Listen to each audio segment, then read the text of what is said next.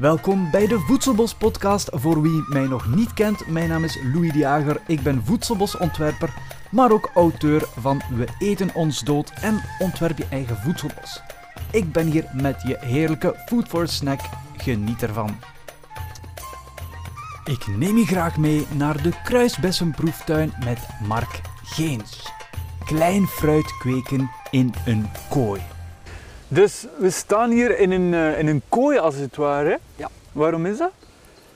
Wel, eigenlijk om de vogels buiten te houden. Ik zeg altijd van, ik wil graag in de kooi kunnen en ik heb niet graag dat de vogels in de kooi zitten, maar die moeten buiten blijven. Het is gewoon om de bessen te beschermen, omdat we eigenlijk de collectie willen tonen aan de mensen dat ze ze kunnen proeven. Vogels eten enorm veel bessen weg, vooral lijsters, zang eh, en, en merels, maar ook duiven. En dan is het een ravage. Dus we willen eigenlijk zoveel mogelijk bessen kunnen tonen aan de mensen. Ja, en is, is dat eh, de meest efficiënte manier om dat te doen? Ja, eigenlijk een, wij vinden het gemakkelijkste. We, gaan, we zijn ooit begonnen met palen hoger te maken dan we dachten dat de struiken gingen groeien. Ja. En dan daar in de zomer een extra touw over te spannen. En dan eigenlijk als een tent, net aan beide kanten vastleggen. Ah, ja. Het probleem is als je dat doet met stekelbessen en je gaat plukken, dat net haakt overal in. En we hadden in Engeland die mooie Victoriaanse fruitkooien gezien bij een bezoek in Engeland. En dan hebben we gezegd van we gaan zelf eh, eh, ook fruitkooien zetten. En dat doen we. Ja. Is, dat, is dat duur om zo'n zo'n constructie te zetten? hangt een beetje af van de materialen die je kiest. Dus eh, als je daarmee ga- eh, hoe noem je dat? waterleidingbuizen doet, van die gegalvaniseerde buizen en koppelstukken, dat is de meest duurzame manier. Hier is het een professionele oplossing, maar die is, niet in de eh, die is niet vrij in de handel verkrijgbaar. Enkel voor eh, Ja, professionals. ja die, dat was een beetje een gunst van het bedrijf om dat te doen, omdat ze eigenlijk grotere oppervlakte zetten. Ah ja. En dat doen ze eigenlijk ook voor schaduwhallen, wat je soms ziet bij boomkwekers. Ja. En dus die grote schaduwhallen.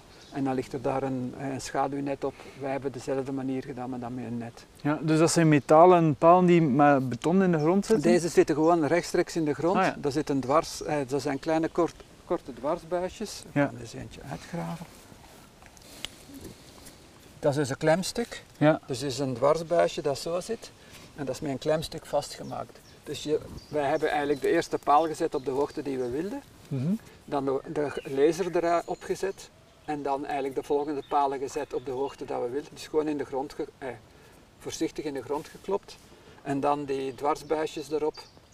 Denk je dat je dat zou kunnen doen eh, ja, op een nog goedkopere manier voor met bamboestokken? Wij hebben het oorspronkelijk gedaan met houten palen. Ah ja. En daar dwarslatten opgelegd en daar een net over. Ja. Die heeft... De netten zijn gescheurd op 10 jaar. Ja. En op 11 jaar is de kooi ingestort met sneeuw. Eh. Oh ja.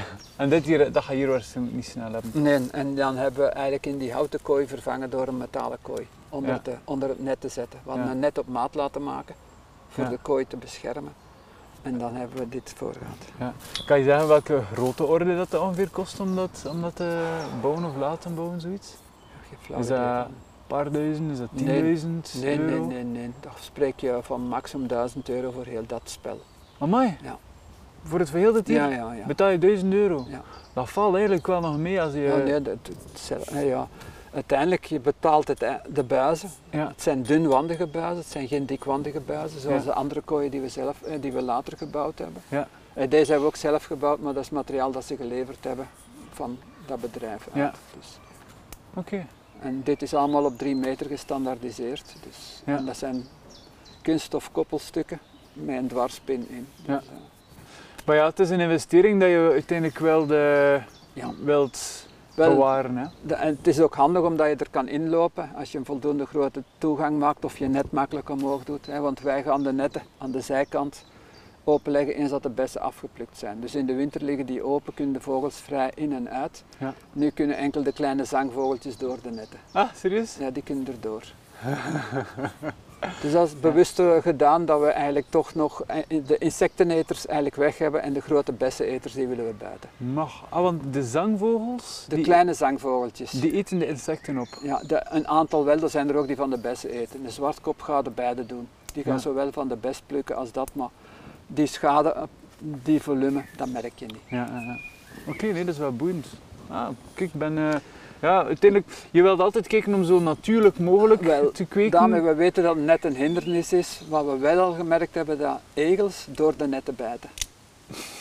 Dus dat we gaten krijgen onder tegen de grond. Ja. En dat je dan merkt, eh, ik, ik heb er lang over gedaan voor te weten wie dat was. En het zijn de egels, die bijten zich daardoor. Wat egels richten voor de rest is dan waarschijnlijk. Nee, nee, dat is zelfs nuttig, want die vangen dan de slakken weg. Ja.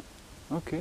Dus die, of Ja. die eten misschien ook van de bessen die afvallen. Ja. Ik zie ze niet in de struiken klimmen, dat weet ik niet. We zouden een nachtcamera moeten zetten om dat te kunnen filmen. Maar ik ben blij dat het wel nog toegankelijk is voor mensen die dat zouden willen, dat het Ja. meevalt qua prijs. En vergunningen, heb je dat, heb je dat nodig? Of? Eh, nee, dat is een open constructie. dat is een open constructie. Ja. Dus het is ook een tijdelijke constructie. Als je Ja. nu moest echt gaan zeggen, ik ga daar een betonnen fundering op zetten, dan kom je misschien onder die regelgeving. Maar dit Ja. is een open constructie, het is een losse constructie. Dus. Ja. Oké, merci.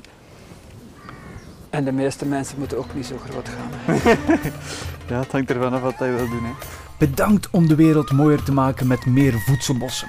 Heb je genoten van deze podcast? Geef ons dan een 5-sterren review op Spotify, Apple Podcast of waar je ook dit beluistert. Je doet er mij, maar ook heel de Voedselbos community een groot plezier mee. Wil je nog meer leren over voedselbossen? Volg dan onze topopleiding op www.foodforestinstitute.com. Ciao kus!